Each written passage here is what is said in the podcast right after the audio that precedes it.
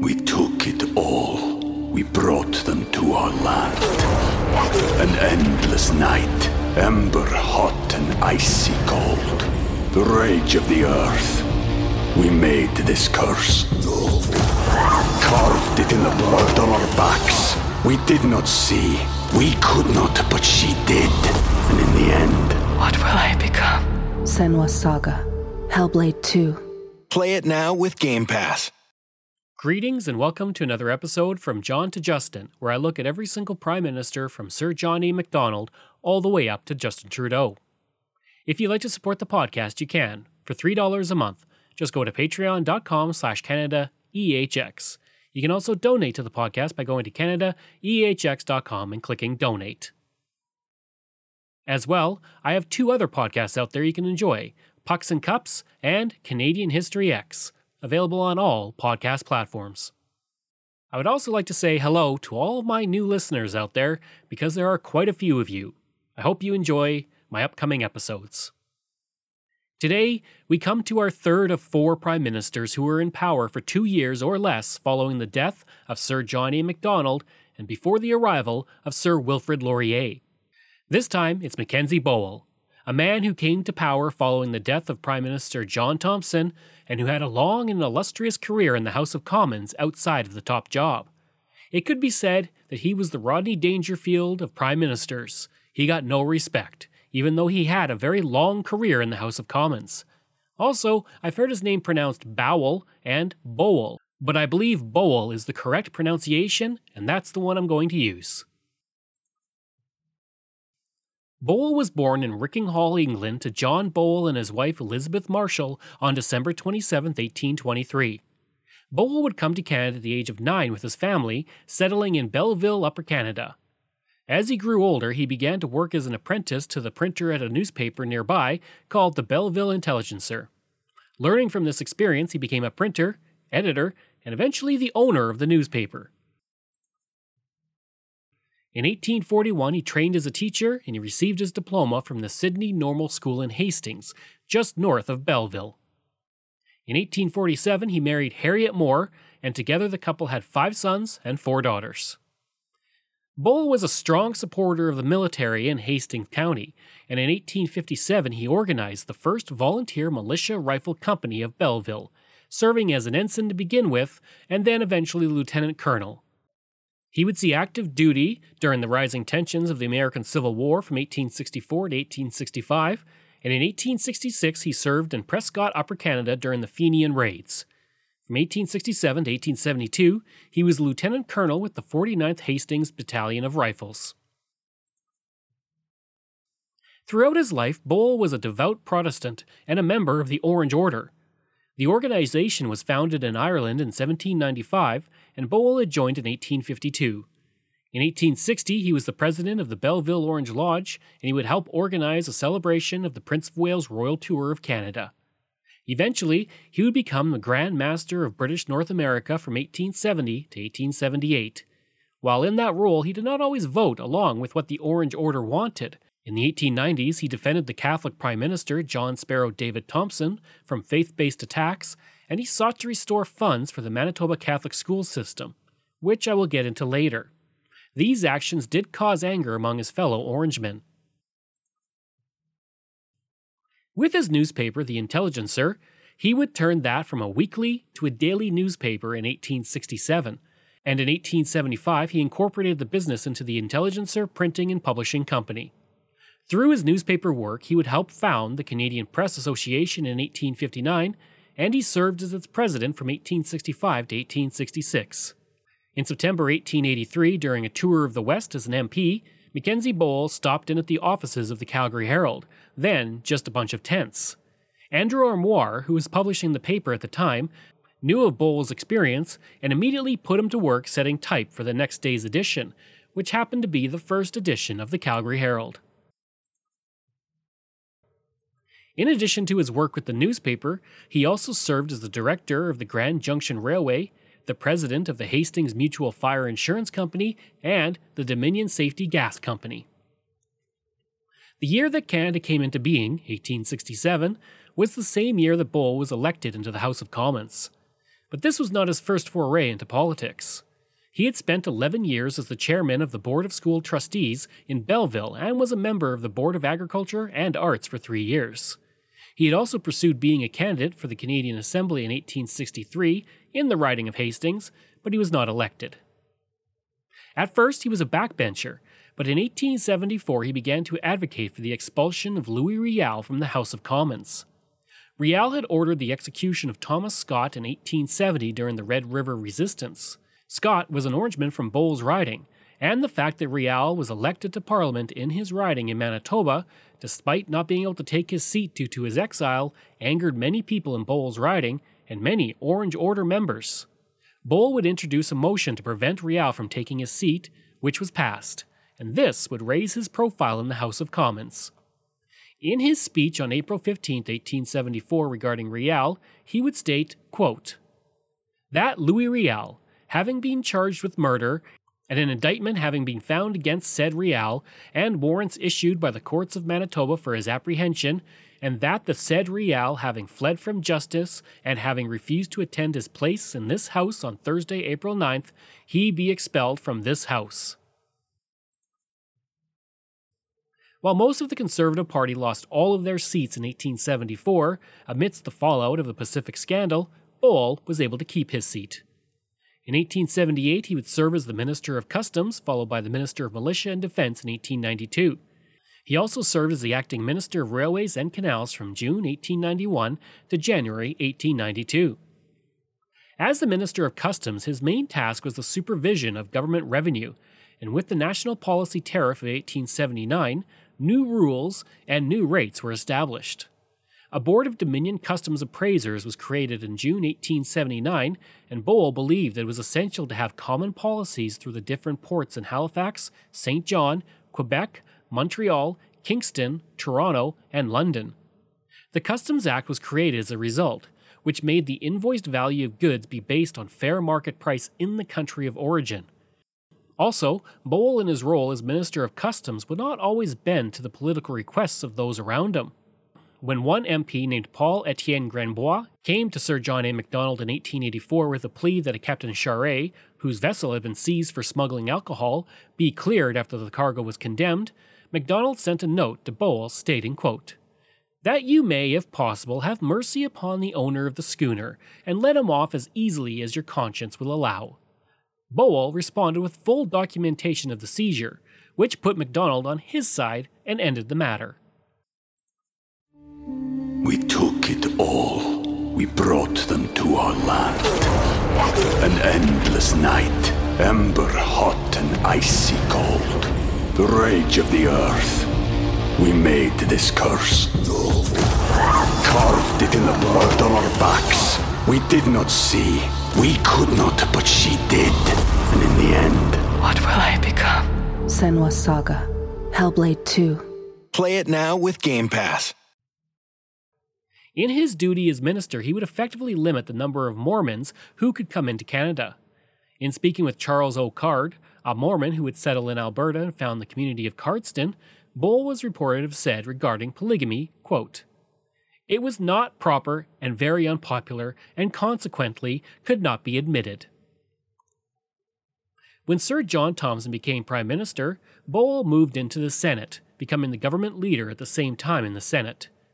From September 1893 to January 1894, he went to Australia with Sir Sandford Fleming to discuss trade between Australia and Canada and to propose a cable link between the two continents. The trade mission was so successful that Bowell would create and lead the first Leaders' Conference of the British colonies and territories.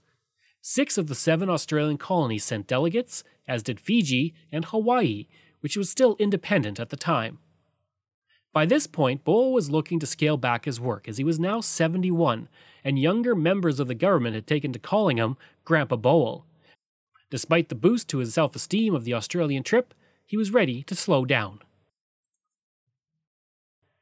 Everything changed for Bowell in December of 1894 when Prime Minister Sir John Sparrow David Thompson died of a sudden heart attack in England. There was now work for the Governor General, Lord Aberdeen, to do. The death of Thompson had resulted in the cabinet falling into individual prejudices and jealousies. John Graham Haggart was seen as an able leader, but he was considered lazy, while Charles Tupper was seen as the most capable person in the cabinet, but he was also headstrong and self willed. In addition, Thompson had disliked Tupper. At the time, Bowell was the acting prime minister, while Thompson was in London.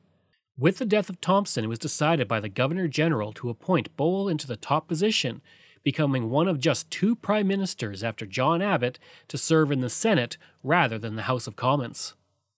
Taking office on December 21, 1894, Bowell put together his cabinet, using all the ministers from Thompson's cabinet, with eight members keeping their previous positions. On January 1, 1895, Bowell was knighted. Lady Aberdeen, the wife of the Governor General, was not a fan of Bowell, stating that he was, quote, rather fussy and decidedly commonplace. Although she did add that he was, quote, a good and straight man with good ideas about the drawing together of the colonies and the empire. On September 1, 1895, Bowell made his first trip out west as Prime Minister, traveling with the Northwest Mounted Police Commissioner Herchmer, visiting Onion Lake, where a new detachment had been opened, followed by a journey into Battleford. As Prime Minister, Bowell would be forced to deal with an issue that had started as a small matter in Manitoba and grown to become a national issue it was the Manitoba Schools question. In 1890, Manitoba had abolished funding for all denominational schools, which many felt violated the Manitoba Act of 1870. A court challenge that reached the Judicial Committee of the Privy Council held that the abolition of the public funding was consistent with the Act and a second court case had the committee rule that Parliament had the authority to enact remedial legislation to force Manitoba to re establish the funding. The issue would only grow during Bowell's time in office, eventually helping to bring in the government of Sir Wilfrid Laurier and the Liberals in just a few years' time. Bowell was indecisive on the matter, and since he was a senator and not in the House of Commons, he could not take part in debates over it in the House of Commons. Bowell would put his support behind legislation that would force Manitoba to restore Catholic schools, and then postpone this because he saw opposition to it in his own cabinet. Bowell would say, quote, I am convinced from the utterances made by most of the brethren in the press, and on the platform that they do not understand the question, nor draw the distinction which exists between the matter and the Jesuits' Estates Act. By January 1896, things were taking a turn for the worse, and cabinet ministers began to resign, beginning with the Minister of Agriculture. Parliament would open on January 2, 1896, and the government was in total disarray. Within one day, there was a revolt against Bowell and his cabinet. Seven cabinet ministers resigned on January 4th, and the cabinet began to urge the Governor General to replace Bowell with Charles Tupper. By January 8th, Bowell had tendered his resignation and this makes Bowell the only Prime Minister in Canadian history to be forced to resign by his own cabinet. His last day as Prime Minister would be April 27, 1896. In all, he served as Prime Minister for 493 days. Soon after, the government crisis was resolved, and six of the ministers were reinstated, and Charles Tupper took over as Prime Minister. Bowell would remain in the Senate in various capacities until 1917, and this allowed him to serve 50 years as a federal parliamentarian. He also returned to work at the Intelligencer in 1896, continuing to work in his newspaper office until 1913. Bowell never forgot or forgave the men he called traitors who pushed him out of office. He would stay loyal to his work in the Senate and in an article published in the Yukon World on March 3, 1905, it related a speech that Bowell gave in Ottawa. He stated that if he did not call the seven ministers traitors, he should have done so and would do so again. He also stated the conspiracy against him was long standing and that the Honorable George Foster was the chief of the conspirators. Bowell also stated that their claim that they resigned over a question of policy was unfounded. As for why he resigned, he said it was to free himself of the traitors by whom he was surrounded. He did have high praise for Sir Charles Tupper, though, the man who succeeded him, stating that he always treated him with courtesy. In 1916, at the age of 93, he would set out to see his son in Vancouver and then traveled up to the Yukon. On December 10, 1917, only a few weeks before his 94th birthday, he would pass away from pneumonia. Despite his long career in government, no current or elected member of the government attended his funeral. He would be buried at the Belleville Cemetery, the same cemetery as authors Susanna Moodie and Samuel Greene, an early pioneer in deaf education in Ontario. Upon his death, the Belleville Daily Ontario would state that he was not a great lawmaker or parliamentarian, and he had no independent cast of mind. It would continue to say that his aptness of public life he was, quote, administrative rather than constructive. He administrated the affairs of the department honestly, fearlessly, efficiently. He left to others the long speeches and the framing of the statutes while he kept the machinery of government in motion. In 1945, he was named a National Historic Person, and a stamp was created in his honor in 1954.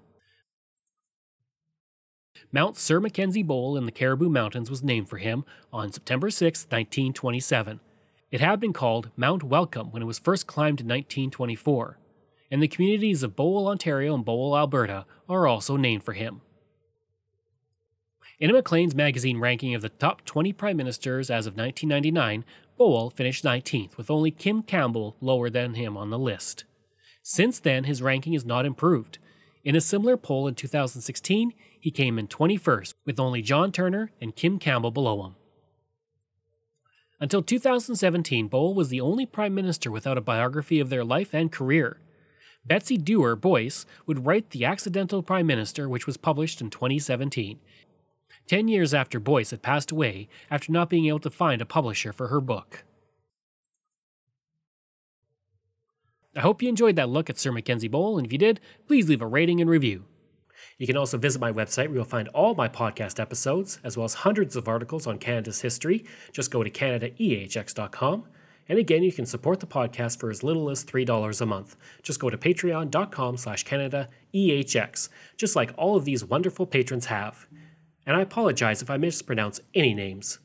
Gary Dolovich, Nick Zinri, Pamela Elder, Shannon Marshall, Clinton Martinez, Dimitri Shove, Aaron O'Hara Myers, Robert Dunseith, Todd Casey, Catherine Roy, Luke S., Vic Hedges, JP Bear, Jason Hall, Phil Maynard, Spencer M., and Iris Gray. You can also find me on Facebook. Just go to facebook.com slash Canadian History X. And I'm on Twitter. Just go to Craig Baird, C R A I G B A I R D. I'm also on Instagram, and you just have to look for Bairdo37. Information comes from Canadian Encyclopedia, the Government of Canada, Biography, Wikipedia, Land of Second Chance, Stories of Old Calgary, a not too solemn look at Calgary's first 100 years, Historic Hastings, Yukon World, and the Government of British Columbia. Thanks. We'll see you again next time.